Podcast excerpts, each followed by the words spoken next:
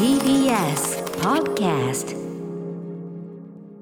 はいということでちょっとここであの私この土日ですね、はい。池袋新聞芸座というところで、えっと、森田義満監督私昨年、えー森田義満全映画というね非常に分厚い本を、まあ、編著編著者という形で出させていただきましたが、えーまたまたその上映トークショーということで、えー森田監督の奥様である三沢和子さん奥様であるプロデューサー、三沢和子さんと私。そしてですね今回はそのさまざまないろんな関係者の方々にも登壇いただいてあのいろんな貴重な証言伺おうじゃないかということで、土曜日は、えっとそそれからという夏目漱石原作の85年の作品そして翌年86年、えートンネルズ主演のそろばんずくこの2本をやったんですけども、えっとそのどちらにも助監督として疲れてあ違った、えーそうどちらも助監督として疲れていた、えー原田原隆人さんね、えーお話伺って。で日曜日は、えー、と森田作品の、えーなんていうかな時代こうジャンプを象徴する92年の未来の思い出とその次の96年春、この4年間のブランクを挟んでのこの2本をお送りした。で、えー、とゲストはですね、えー、と編集の川島、えー、と秋松さん、まあ、日本の本当に編集の本当に代表するような方ですけど、特に森田作品あの初期から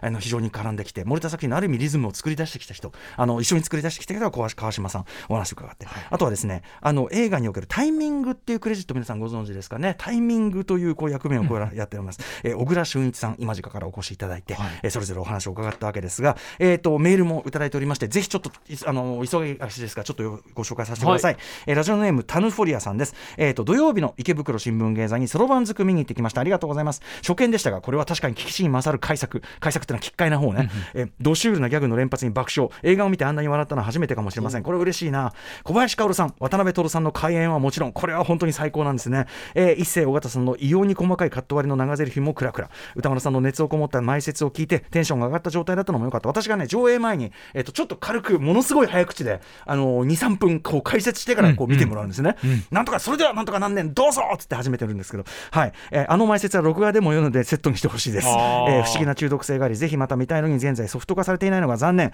そしてですねたこのタヌフォリアさんこの次のように驚くべきことをさらりと書かれてるんですけどちなみに私は三木のり平の孫なのですが父親が祖父から聞いた話では現場では小林啓司さんとの久々の共演を楽しんでいたそうでそろばんずくはあの、えーまあその喜劇の本当にもうなんていうかなまあもうレジェンドですよ、えー、三木のり平さんと、まあ、小林啓司さん出てて、えーそのなんと三木のり平さんのお孫さんタヌフォリアさんなんてそんなすごいことをさらりとささらっと書いてあります確かにアフタートークでも祖父の話題を聞けて嬉しかった。また上映の機会があればぜひ伺いです。そうなんです。三木のり平さんは、はいえっと、このそろばんずくという作品の中でですね、えっと、まあ、主人公たちのライバル会社の会長役なんですね。で、その、まあ、あの、小林薫さん演じる天神というですね、桜宮天神というもう最高の、えー役柄がいるんですけど、そいつの陰謀で、まあ、両者が、まあ、合併というか、合併という名のこう陰謀によるこう吸収と言いましょうかね、はいそれをやると。で、調印式みたいなのがクライマックスになるわけです。そこで三木のり平さんね、で出てきてですね、まあ、もう大御所ですよ、大御所。大御所なんだけど、三木のり平さん、この作品だと一個もセリフないんですね。セリフなくて何やるかっていうと、ハンコを押そうとするんだけど、うまく押せないっていうだけで、もう数分持たすんですよ、それだけで。はいはいそれだけで爆笑の数分間。で、もう、あの、業を煮やした小林薫さんが後ろからガッと飛びついて、三木のり平と小林薫の力合戦みたいなのが見えてですね。ほうほうしかもそのハンコをいざついた後も、まあ、芸が細かい三木のり平さん。もうね、その一個一個のそういう一挙手一投足だけでもう、セリフなしでもう爆笑させる。本当にすげえって話を終わった後もしてたんですが、タヌホリアさん、まさかまさかのお孫さん、三木のり平さん、はあ笑わせていただきました。私以前、あのあそこの日比谷のところの劇場で、あの、ネズミ小僧の舞台ね、あの、三木のり平さんの僕が拝見して、その時ももう死ぬかと思うほど笑ったんですよ、子供の時に。子供の時に生の舞台見て、あんな笑ったの初めてですね。へお世話になっております。えーそれからですね、ステファンさんも、えっとですね、えー森田義満監督の上映、春トークイベントに参加してきましたと、現在44歳で福岡市を拠点にフリーランスの広告ディレクターとして活動しており、年内最後の東京出張の合間にこのイベントに参加させていただきました。で、えっと映画、春は私の人生ベストの作品です。えー公開時96年は大学1年生、当時あまりにも感動して劇場で4回ほど鑑賞しましたというこの作品。で、今回のトークショーの中でもいろんな発見があったのですが、その中でも歌丸さんのご指摘の箇所、この映画は日本のマッチョな社会構造というのをうまく描いている。中でも深津絵里さん演じる星というね、まあ通称星市が、えーイベントコンパニオンとして働く部分が興味深いと、えー現在福岡市という地方都市で暮らす自分にとって非常に刺さる言葉でした過去に組織で働いていた時まさにあんな感じの雰囲気が蔓延していて本当にしんどかったなと振り返りました。それをねうまくその要するにおじさんが支配する社会というのかな、でその後ろにそれを給仕する女性たちがいるというそれをセリフとかじゃないんですよ。セリフとかじゃなくてなんとも威圧的な嫌なニュアンスで森田さんはそれを提示してみせるわけなんですね。で、えー、と振り返りましたとさらに三沢さんのお話。森田は組織で働いたことがないんですけどこれを取ったんです。にはびっくり。やっぱ森田さんはでも逆に